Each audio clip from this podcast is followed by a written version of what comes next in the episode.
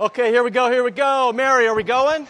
Love you, Mary. Here we go. Fold your hands, close your eyes right where you are. Here we go. Lord God, Heavenly Father, grant to us, we beg your Holy Spirit, that we hear and accept your word in order that, being cleansed in our minds and renewed in our lives, we may live only for you now and hereafter through Christ our Lord. Amen. All right, good to see you. Uh, lots of things to talk about, so we're going to go right on time here, but find a place. Let's see. Uh, so many things to think about. Uh, thank you very much for the steak fry things. I mean, it was very nice, and uh, as always, the Chesters were fine hosts two nights in a row, and there were a lot of guys who worked very, very hard. So thank you for that. That was very good. Um, it's just nice to get people in one place and also to have a low bar of kind of meeting people from St. John. I didn't go to the women's, but at the men's there were five or six people who brought friends, who, and that was very nice. People who it was their first exposure to St. John, so that's a really, really good first exposure. Let's see. Uh, kids were great in service this morning. So, I mean, now what happens always to you all is about August you start to come back, but everybody's discombobulated and there's more of you and everything is but you notice then you have a morning like this, and this is typically about when we have it, kind of end of September, into October, where everything, and you can tell it from the first hymn, is bang on, right? If you were in the first service, boom, boom, boom. The music was great, Pastor Bukes was great, the sermon was great, Dave Rickert ushered perfectly, right? Uh, no, I seriously, whatever you did, Dave Rickert, uh, we could canonize you as the only possible usher dismisser at St. John but it literally took, it took about four minutes off the service um, because it was perfect. Full table every time, always full, nobody waited, da da da. Kids, actually, I don't know if you noticed, the kid noise was way down, right? So that's interesting because the same kids are here who were here six weeks ago screaming and yelling. So I talked to a few parents. Why is that? Because they're starting to get the rhythm. They see the other kids, they get comfortable. And it was a big crowd. We know it's a big crowd when you get behind us, which makes us nervous and also rejoice at the same time. But there, you know, when we start to wrap around us, we know it's a big crowd. So anyway, things are starting to work, and that was that was very, very, very nice. Um, we're going to put money in a basket. That's going to go to Russia, I think. So if you toss some money in, there you go. Also, still, if you want to do some disaster relief, uh, your LERT trailer that you bought is world famous. You know, appears on Facebook. It might even have its own page. I'm not sure. You know, it's all over. It's still uh, in Atlanta right now at uh, Pastor who's whose church is that? Pastor Miller's church. Yes, thank you. When I'm old, Kirby will bind me up like St. Paul and take me places I don't want to go. What? Uh, you think I'm just giving you more and more stuff to read. Oh, yeah, next week I'm not going to be here. I'm going to be away doing a wedding for some church members. But here's the thing Pastor Bukes is going to be here, and what he's going to do, I think, is his what he's doing for high schoolers live, which is like, this is so interesting. So, you know, both he and Pastor Nelson, in their own way, are doing this theology of the body thing, what love. It's not, it's just a offshoot of, it's a different side of the coin that we're doing in here, you know. And it was interesting because I talked to Pastor Bukes, couple, and he said, you know, you would think this would be an easy question, right? What's the difference between boys and girls? Everybody knows that girls are just soft boys, right? So, check and it's an old mass joke. You got to watch TV more. So, no, they just have their, well, anyway. So, um, what's interesting, no, serious business, he said, What's the difference between girls and boys? Dead silence. And finally, he said, You're afraid to answer, right? And one of the kids said, We're not supposed to see any differences. Now, isn't that interesting, right? Right? Now, see, that's interesting. So, anyway, he's going to do for you, like, apparently he's been sending videos out to parents every week. Are some parents getting these videos, which have gotten kind of rave reviews, right? I mean, they're kind of fun. So, he's, I think he's now, it'll be interesting. I need to talk to him about this because I don't know if you can call on kids in front of you because, you know, they have trouble talking in front of each other. But at least you're going to get an exposure to what this love and theology of the body and how things work and trying to engage in a positive way, you know, all the issues that kids face about sex and gender and life and men and women and all that. Um, in all of this, it's not a retreat to all the things that we did wrong in the past, but to try to think about this biblically and what it, what it means. So you have the, what you basically have is as often happens at St. John, everything's pulling in the same direction here, and then high school, and then Saturday morning. Thursday morning men's Bible study. I got no idea what goes on there. That is a direction all its own, right, Vic? Huh? Yeah, they are wanderers with their own North Star. That's, all, that's right. They just, with, oof. yeah, you, you, can't control them. You're just trying to contain them. So it should all, you know, anyway, it should all work out. Now, okay, questions about any of that kind of stuff? Karen Crawford. Now, here's the thing. If I could have gotten money down in Vegas before I asked that question, I'd have put it on you. What's your question, young lady? Oh, Kleinig is good. I, I traded emails with him this morning. He wrote me a very kind email about his experience of going through this. But the best of it, among the among the many things, is he said, you know, it's been. Um, I have to think what I can say. He said he has this overwhelming sense um, that God and His angels have borne him up, and has been quite without anxiety. So that's very nice. And he's healing up pretty well. You know, whether his, I think it's been harder. He said it's been harder than his wife because, of course, you often know this the one who's sick has their own deal. The one who's giving care you know, that's a very stressful thing. So pray for Claire, pray for John. So that's why he didn't appear in our midst. He was due to be here last week, and, and uh, he should be okay. All right, let me see if I got everything that I wanted to say to you. I think so. All right, here's the thing. I know I've given you a lot of stuff. Now, part of the reason I'm giving you a lot of stuff is because the amount of attention directed at this is overwhelming. So we've actually hit the right target. This week, you know, there was one New York Times editorial, two Wall Street Journal editorials. I didn't even give you either of those two. And then there's, I gave you three or four things in the back, all about the world in its combustible state and how we might move through that, right? And, uh, you know, kind of keep the things together. I never know whether to print more or less. I will get all the way back to number two and sweep it up. But what's happening is the conversation is changing so quickly and so much stuff is being delivered to you, which is fun. We got to sort of stay on top of it. So, yesterday, I mean, my last, I was kind of late getting dressed this morning because, you know, I was reading Barron's yesterday. And um, so pick up the Barron's article, okay? It's the one that says Tech Giants Play the Game of Thrones. Now, I'm sorry that the print is so small. I just, you know, I didn't have time to manipulate this because I read it yesterday. I had to come in early this morning and try to get this. So it's the, it's the dude looking at you. Now, for me, um, I actually sent this to my kids. I think this is a brilliant analysis of what's going on in the world. And it's so interesting to me that it's, uh, he was a bond analyst and then he's a, uh, an entrepreneur and now he teaches at NYU. And you know, it's just, to me, it's the most fascinating. I love, one of the great things I love about tech people is at the highest levels, the tech people speak extraordinarily clearly. I mean, you can see, you know, the code is going from A to B to C to D. It is so wonderful just to have people put their chips on the table. Now, I know this is small, and I didn't get it quite formatted well for you, but I want you to turn to the second page. So turn past his face, go right to the middle. Now, listen to this. This is Barron's yesterday, right? You couldn't do better than this. Go halfway down to the place where it says, Now Google. You talk about it in religious terms. Do you see that? All right, now just listen to this. I believe Google is a modern man's God. This is brilliant. Our species throughout time has needed a super being to fill in gaps around huge questions we were unable to answer. Think how, look how clear that is. However, as a society becomes more affluent and educated, church attendance goes down. That's right, we get soft. Like I'm right with you. So we have this void. Google has filled that void. Suspend your apprehension. Just listen to this. If we were to look at everything you've ever put into that search query box, we would probably come to the conclusion that you trust Google more than any priest, rabbi, boss, mentor, coach, professor. I've observed this in my own children. If something goes wrong with your kid, your whole world stops. You start praying and you look for some sort of divine intervention that sees everything and then sends you back an answer. Will my kid be all right?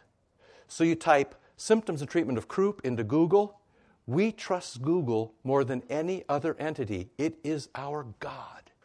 That is a genius analysis of the world today.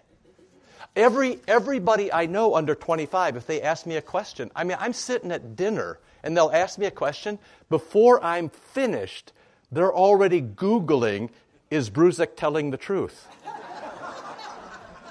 in real time, people are anal- now. Now here's the thing, and I didn't, you know, I didn't even notice this till this morning. I noticed this was only two pages in in Barron, so it ran four pages, and I sometimes the comments get vociferous. I want to make sure somebody didn't drop a bomb on you in the comments.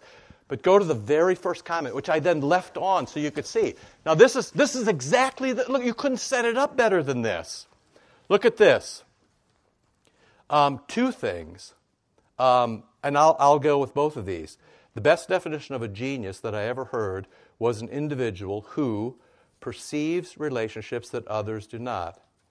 Scott fits the bill, this guy, the Bond guy. This interview blew my mind. When I read it too, I'm like, this is completely bang on. Then look at the next one at the, at the, at the bottom. He quotes the thing I just read to you. This is the same thing the guy picks up. He goes, How unfortunate to feel this way. Now, so here's the setup.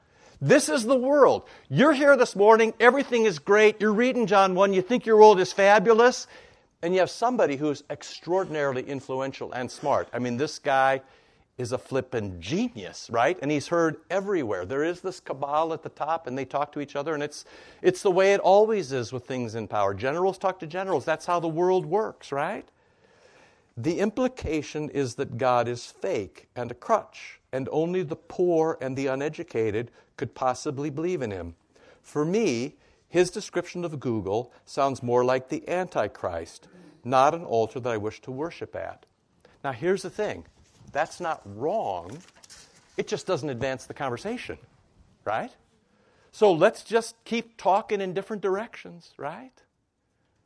Because you can make an extraordinarily rational argument that Google is the new God. In fact, in some ways, better than your old God. You know why? Because when you ask Google a question, he answers. Now, whether or not it's true or whether the Russians happen to post it, you're not sure. right? But that's one of the glorious things about idols. They answer, right? One of the ways you can tell an idol is that they always answer.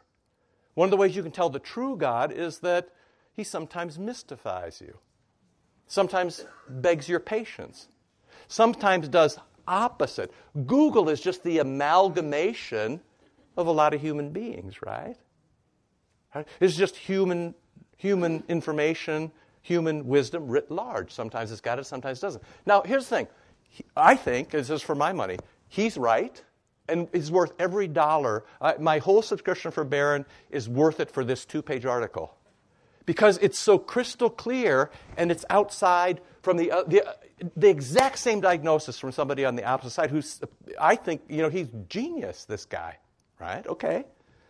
So you get that, and then you get immediately a pro and a con. He's a genius, he's the Antichrist. I mean, you could not make this up, right? It's so, so the question for you is this is the world in which you live. You can like it or not, right? There's no point in going on saying millennials are stupid or this world doesn't exist or the postmodern world isn't really here or the modern world is fabulous or I wish I. This is the world in which you live, right? This is the world into which Jesus calls you to be a witness. This is what Jesus asks from you, that you would be a witness in this world. Okay? All right, you good? I mean, just as I just, yes, Mr. Wente. So this is something you said from past and continue to say that the original sin is man wants to be God. Yes.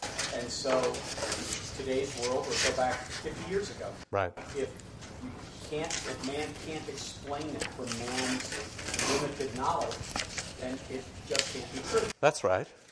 And so it's the same thing with Google or whatever information source you pick is it offers a, an explanation that people can get around because it's rational, at least from their part of knowledge. Right. 500 years ago, people explained things differently based on their knowledge base. Because we have a different knowledge base. Right. But still, if it's not within our knowledge base, it can't be true. Exactly. And so you often, we normally get this thing where um, some percentage of kids go to college and then they report back that they well, that St. John stuff was nice when I was there, but I went to college and I learned all about it. I just want to say, yeah, I went to college and learned all about it too, okay? Right? And it's, it's a cheap shot because you can't, you can't joust from afar, right? So I completely agree. Same, same problem. Adam decided that he'd be a better God than God, That is the single sin. It is pride, and it basically says, I'm better than you, right? I'm better than you. This is a great, great, great danger. Um, I see you, Bruce, but I got one other thing I'm trying to retrieve from the back of my head toward Mr. Wente, and I just had to see if I can do that for a second. Um, well, there's, there's, there's nothing new on this one. Go ahead. My other thing will come back to me. What's up? The, the response that was, that was posted, the second response, Yeah. is not, not a valid witness. I mean, we are called to witness. Yeah. Is, is in, in your opinion, is that the right way to do it, or is that? I mean, in this in this era of information, we are called to witness. The question is, how do you witness it that you know doesn't offend? Hold on to your shorts. That's where we're going. So let me ask you do you think when the guy read the very first two comments, do you think, so when he read the second comment that said, You're the Antichrist, do you think he said, I never knew? I'm going to quit all my boards and uh, resign my professorship at NYU and um, go to seminary. Yeah, I don't think that probably happened to him yesterday. So then uh, you now you phrased it in a very well. Do you think that was a valid witness? I think it's valid. I think it's a witness. And you said the third thing, which is true too. I think the jury is still out. But if you have to put money down on Vegas, I got a lot because I got down on Karen at five to one on the first question. So you know I'm ready to d- double down on this, saying nothing has changed for him. So you know, yeah. I, and so here's the thing: go to church today and listen to the lessons. It always happens as we move through the year.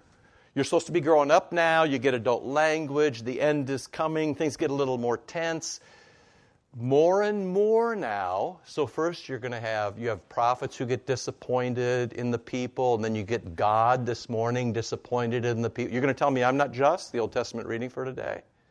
Why can't you do things, the epistle for today, why can't you do things with obedience instead of goofing around and grumbling all the time? Why can't you just be happy with what you. Yeah, it gets tougher, right? It gets tougher as we go. Who was John? Was he from heaven or was he from earth? Well, if we say this, right, we say that, if we Google up the answer, well, right, okay.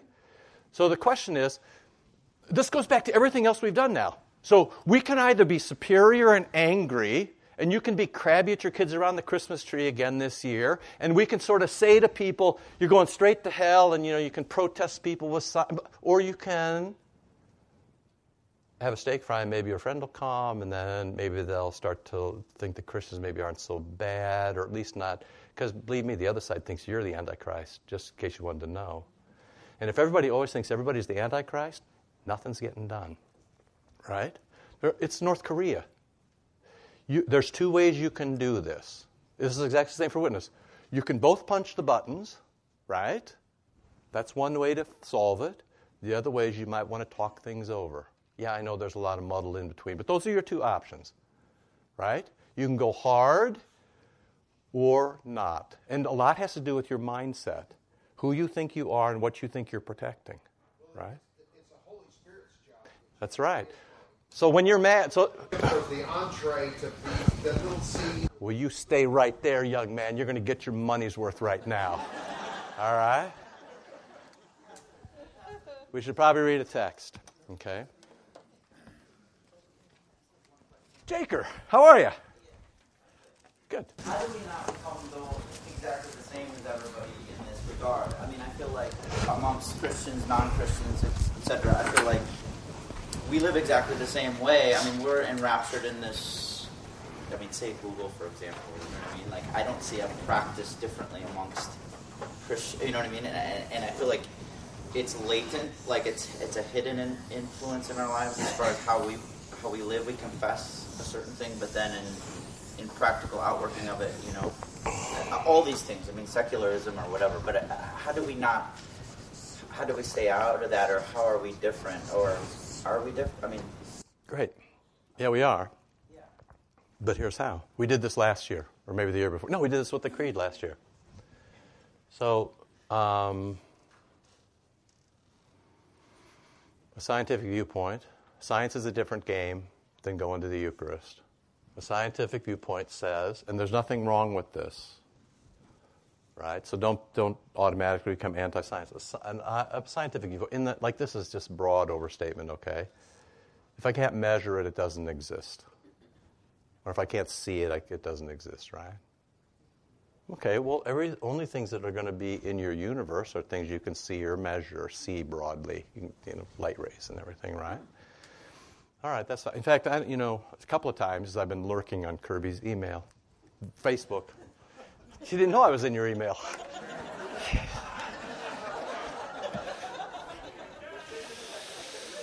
Wait till she finds out I've got Find My Friend on her phone, too. I'm like, Kirby's doing over there. What's Kirby doing at the Hex house?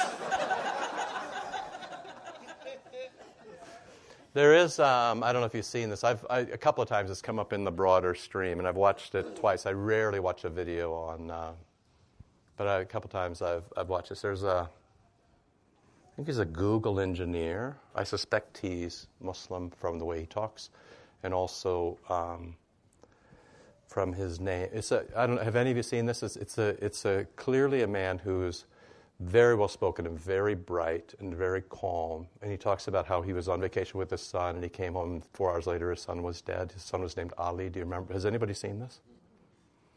Watched it twice. This come up, and I've watched it both times because I'm so intrigued at the hard rationality of it. And, you know, I, I, just want to say, I have not a bad thing to say about this video or about the guy or somebody who's lost a child. I mean, I just don't have one bad thing to say about it, okay? Um, so he very crisply speaks about, and you should go watch it and I should go find it for you because I don't want to misrepresent him. But he basically says this I'm on vacation. I love my son. I come, I come home four hours later. My son is dead. I think he get, must have had some kind of virus or some kind. It wasn't like an accident. I think he died. Boom. And he said, It's a break point in my life. I'm summarizing. He was more elegant than this. It's a break point in my life, and I have a choice. And he uses the analogy of a glass of water. He says, Here's the glass of water filled to the middle. This is my life. I can either look at the half that's empty or I can look at the half that's full. And then he says something like, It's utterly irrational to look at the half that's empty because that won't bring my son back. And I notice that this is a very coder, techie, scientific, kind of high level way of you eliminate from possibility the things that are outside which you can change. This is a very rational way to go through life. He said, and he says, I can't do anything about my son.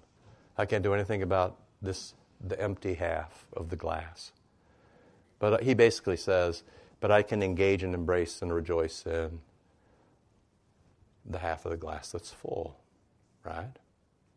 Now, in one way, this is not unlike, and if you've kind of followed Sheryl Sandberg, you know, at Facebook and the loss of her husband, and she gave this kind of brilliant and emotional um, speech. I think it was at Cal. She gave the commencement address, and she talked about you know her husband dying and you know what that meant to her and how she moved through that. There's this whole thing, kind of growing up. Gosh, everything is connected to everything, and I, I can't I can hardly get there with you because there's so much to do. They did this whole thing about growing up uh, and trying to find answers to things that are beyond code, beyond rationality. That actually is in this article there's a thing in here about Zuckerberg. I, I, think it's in this. I've read so many things this week. Um, uh, hold on just a second, just a second. Where he talks about, he basically says, um, I don't know. I've been, I've read so many things about this because the themes are always. He basically says, Facebook thought it was a platform for everyone to speak freely. What they've realized is they're just another media company, and the fourth estate has responsibilities, and they haven't admitted this yet. Right? Well, every one of these questions is tied by the same thing, which is there's this morality of do we just take money from everybody? Oh no, the Russians, right? Google and, and, and Facebook both this week and going before Congress should be very interesting, right? I mean, as, as one guy, whoever, I think it was this guy or somebody else, he said something like, you know, if they're paying their account in rubles, you should be able to discover that with all your databases. You're like, yeah, we have 200,000 different, different people paying in rubles. And you're like, oh, yeah, could be a clue, right? But this whole notion that you can live without morality, that everything is about thinking that you're above it all, sure, it's great until real life happens, right? Until people die, until you have questions about God, until you have questions about identity, until you have questions about responsibility. We can either see this. This just goes right to your question, Bruce. It was genius, okay? So here's the deal. We can either say, we're in our silo and this is the way life is and to hell with everybody else, or we can say, this is a great opportunity, right? For an alternative perspective where being reasonable, being logical, means giving reasons. We did this last year. There's very few things that are locked down with mathematical precision. In fact, almost the only thing that gets locked down is mathematical proof, logical proof, pen to paper. But real life is messy. And our confession, Jake, all the way back to you, is that real life is played out here, right? With this interchange between God and us. Google up all you want, right? How can I make my wife happy today? See what happens. Follow the directions, right? However, you'll understand that your wife's happiness has much to do with Pastor Buke's topic about what's the difference between boys and girls, right? It feels like we're never going to go anywhere, but here, what's going to happen is if you just, I'm, I'm being serious, if you can just stick with it, what will happen is all of it will come together at once. I'm not kidding you. It'll just, just it'll all come together. It'll all come together in 17 minutes.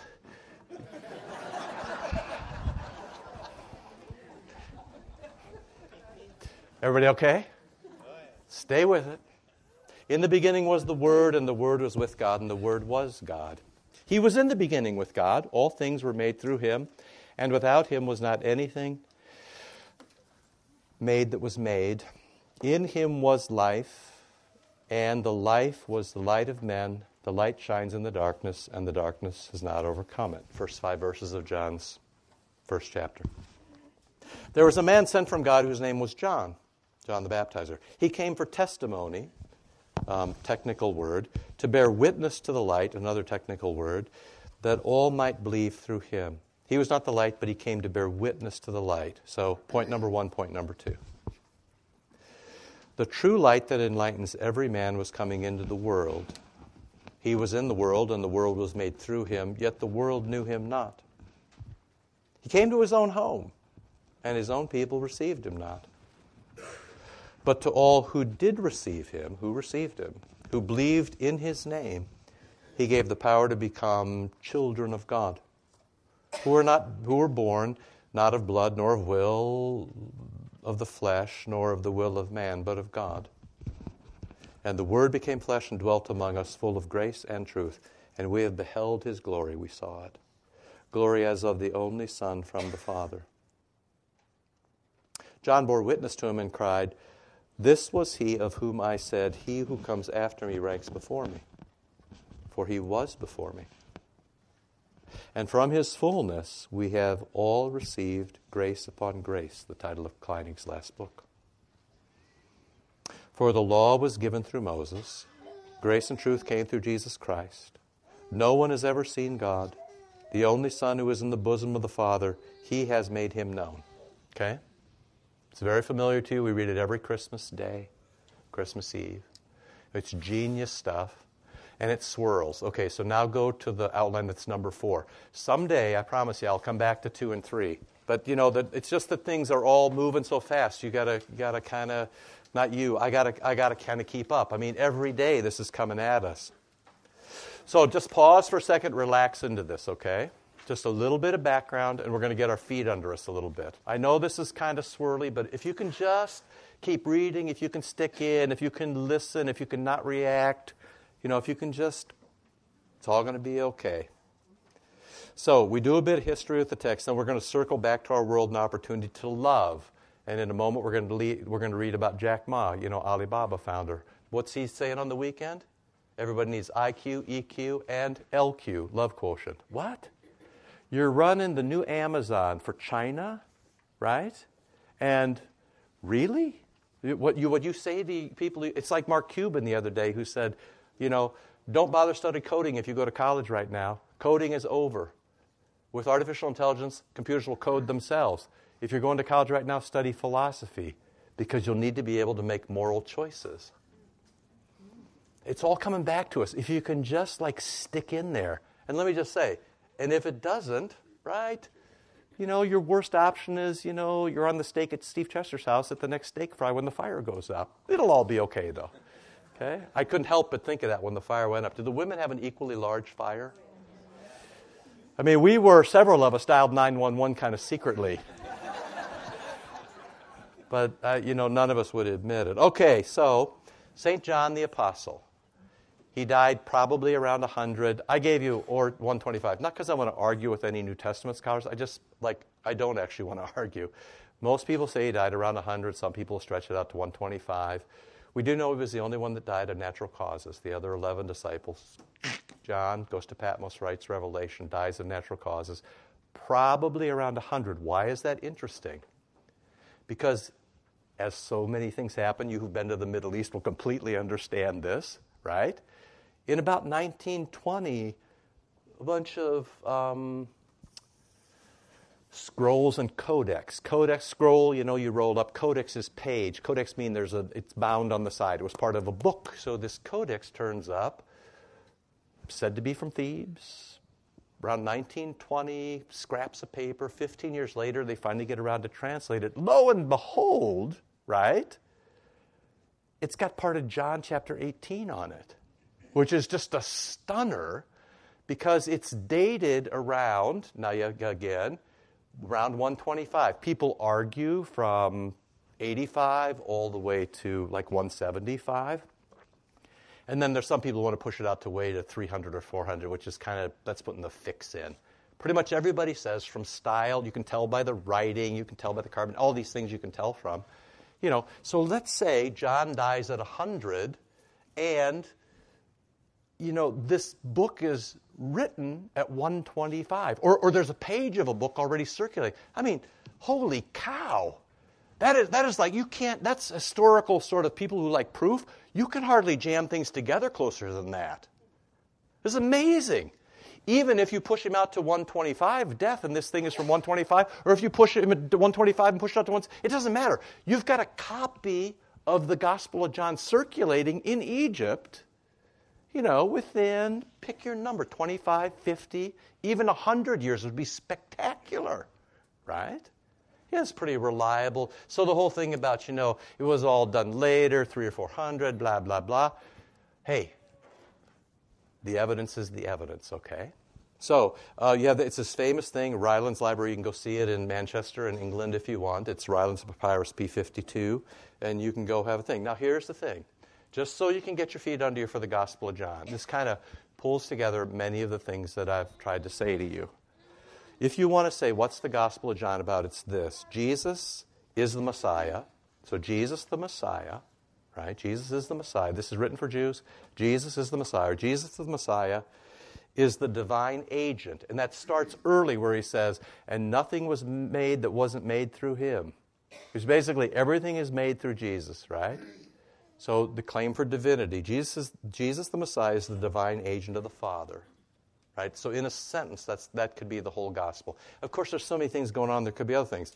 Here's another possibility. The Messiah, this Messiah, Jesus the Messiah, is the King of Israel. So you hear him talk about the king and his kingdom, and that comes from 2 Samuel 7. Many Old Testament people would argue that 2 Samuel 7 is the center of the Old Testament because it promises a king who sits on a throne and rules Israel forever, or a Jesus who comes to his church and rules the universe forever, right? 2 Samuel 7, if you need some you know, reading for this week, many people would argue that is as critical as any chapter in, in the entire Old Testament, and that's what John picks up that Jesus is the King of Israel, the servant of Yahweh, and the prophet greater than Moses. And I've given you the Deuteronomy 18 text there, which you're probably familiar with, where Moses says, Yeah, I've had a pretty good run, but you know what? Someday, somebody bigger and better than me is going to come. And now, see, all the bells are going off because even the word word, the logos, is the word that's used for Torah, right?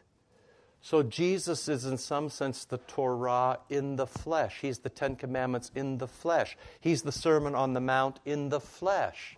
He, in the flesh, is a prophet greater than Moses. So that's another way to talk about it. Turn the page.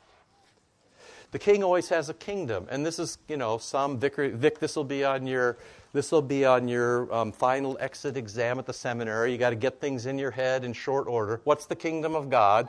You'll want to say the forgiveness of sins. Now, for bonus prize, I'm giving you. I've, I've seen these things happen. For bonus prize, they will say to you, "Give me one word that sums up the law and the gospel." Don't help them. The clock's ticking. It's just like when you watch Wheel of Fortune when you go home every day tick tock, tick. One word that sums up the law and the gospel. Five, four, three, two, one. Help him, audience. Love. Jesus is good too, right? Love is the word that sums. So the kingdom of God is wherever God rules human hearts, but that's kind of clumsy, right? The kingdom of God is the forgiveness of sins. So you think tonight when you pray the Lord's Prayer, Thy kingdom come. What's the kingdom of God? You're asking forgiveness to come down from heaven and wash the earth. Thy kingdom come, forgive us. Thy will be done. Sanctify us. So, being forgiven and living forgiven, justification and sanctification. Our Father who art in heaven, you're holy in heaven, hallowed, holy, you're holy. Your name is holy, you're holy. You're holy. Let your holiness come to earth as forgiveness. Forgive us all. Thy kingdom come. So make earth like heaven. Drop it down on us and let's let us all obey gladly, right? Boop, boop, boop, boop. So the kingdom of God is the forgiveness of sins. Five, John's gospel is just saturated with the Old Testament, and it's pretty easy to see how this plays out. You know, this has never happened to me before, but I'm not going to get done.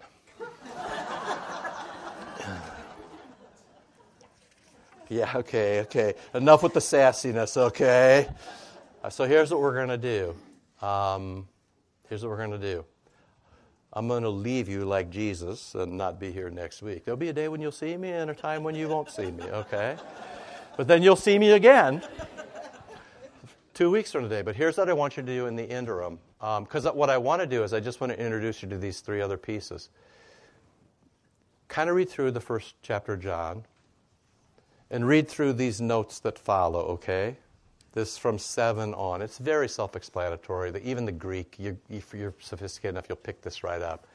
But it basically gives you kind of the punch, the punch list for the first chapter of John. Boom, boom, boom. This is what's important. My thesis is, which I will try to work with the whole law, the whole year, is that for what the world is crying, the world is crying out for things, and we have them. The world is crying out for things, and yes, there are other possibilities. Your soul is restless. A, Google it. B, go to the Eucharist, right? The argument is that the Eucharist is a reasonable possibility for no other reason than this. we can't solve the problem because we are the problem, right? It's so interesting. The same people who would appeal to artificial intelligence, right? And if you have been reading the stuff on this, it is so interesting when they talk about. So there was an interview last week with uh, Dennis to help me, or one of you tech geekers. Uh, the first, the new guy from Microsoft, Satya. What's the what's the CEO of Microsoft right now? Nadella, right? Thank you. There was an interview with him and Bill Gates. Did you see it? And they said to the two guys. The guy said, explain. They start going with AI, and then they go on. Better than that is quantum. You're, you're a geek. I remember this now. Okay, so here's the thing. They said, and maybe you could do this. They said to him, "Can you explain in a sentence quantum computing?" Which is apparently some. It's like it's like AI with angel's wings, apparently. So, and and, and they both said, "Not in a sentence." Now you see, that's so interesting. Because if you can understand anything, you can explain it in a sentence. What's kind of fun is that people say, we can't really understand this, but they're the people who will actually do it. It's, so, it's just so interesting where it all is, okay? So, one possibility, I mean, even human beings are saying, this is beyond us. You know what else is beyond you? The Eucharist. You know what else is beyond you? The Incarnation, right? The, the, the, scriptures has a, a, beyond you story. Yeah, some AI will you know end up in the box here in quantum computing if it turns out to be a real thing. This is, this is not a solicitation to buy or sell Microsoft stock. Um, you know, may end up in the box or it may blow up. It didn't work, okay? But just to show you how interesting this is, turn to the other two things um, that I handed you. Well, I turn, handed you three things, the short ones.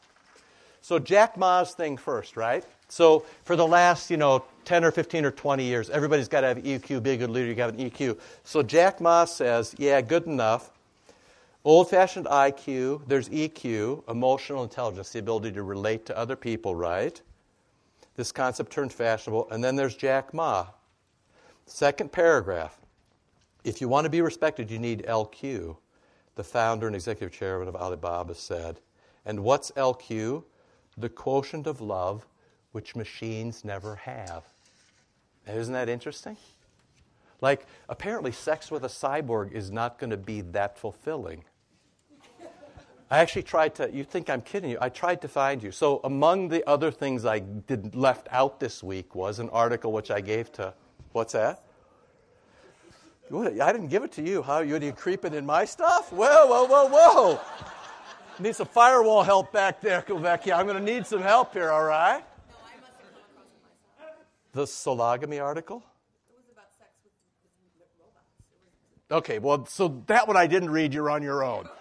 But I have read this already. No, but two things. One is the, the, there's a new kind of far, uh, far on the edge kind of trend called sologamy. You can figure this out, where you marry yourself.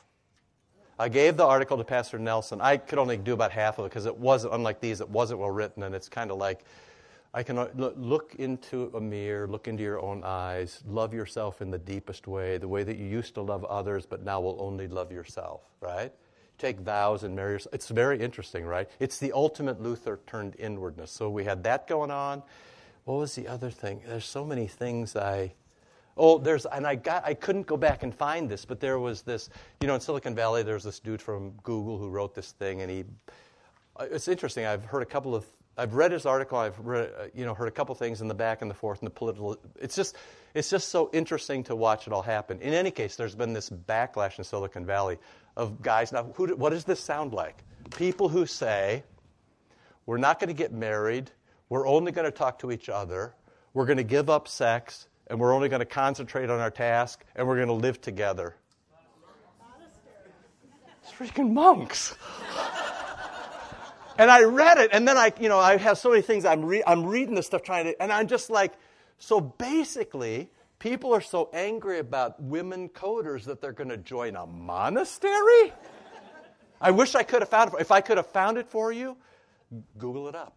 All right, so you know, so one is Jack Ma says, you know what? In response to machines, what we need to do is develop the ability to love See, now, the, the reason this is interesting is because it's a very short step from we need the ability to love to divine love, which, you know, as I said in a sermon to you a couple weeks ago, is a gift and not a possession, so it always flows through. See, you, over a couple of beers at some little, you know, microbrew outside Palo Alto, you could get some damage done here.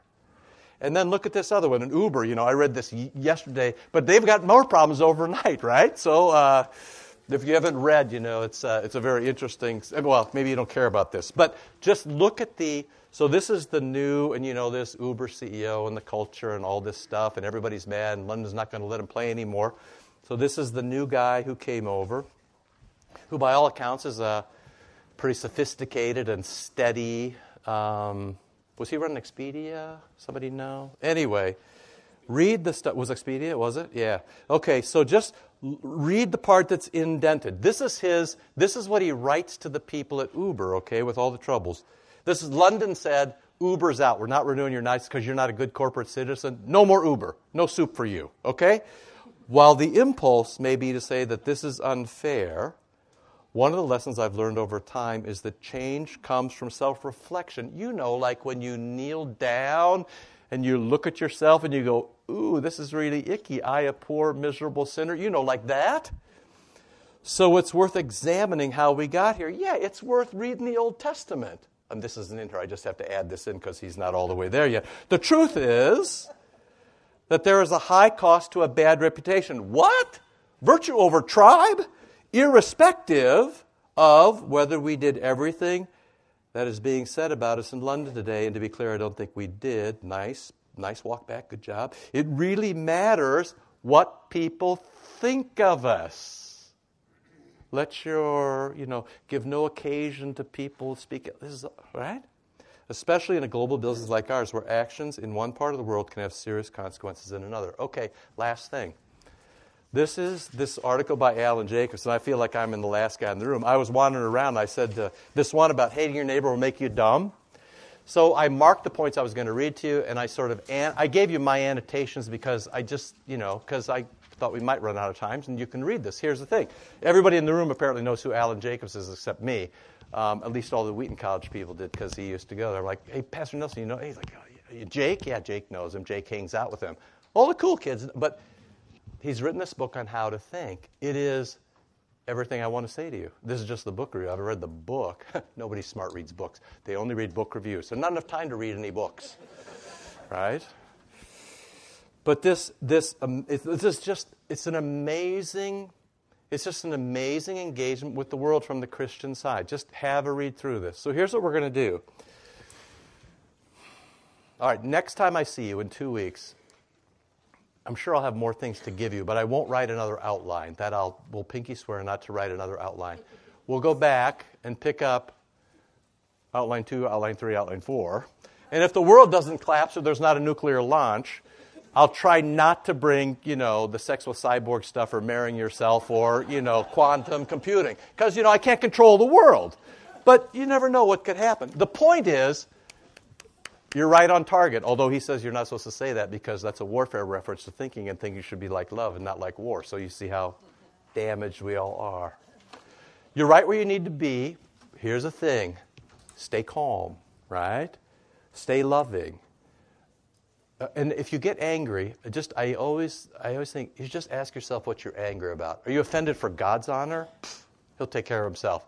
Jesus already crucified. This is why like, you know, these extraordinarily gross. I don't know if you remember, like when they, you know, this piece of art where the guy urinated in a jar and stuck a crucifix in it, and that was art. And you know, Christians are all offended. You're kind of like, hey, we already saw this on Good Friday.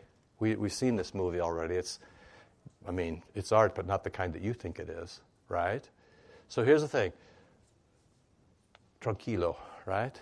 Just like just. You're not going to do anybody any good if you run around like your hair is on fire.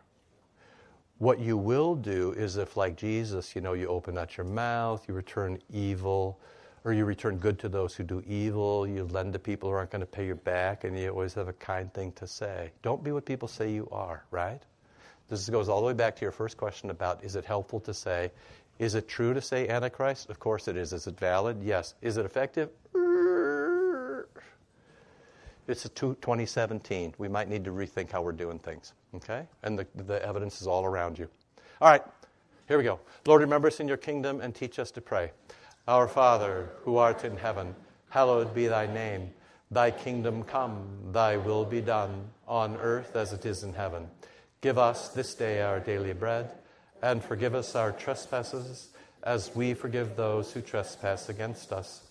And lead us not into temptation but deliver us from evil. For thine is the kingdom and the power and the glory forever and ever. Amen.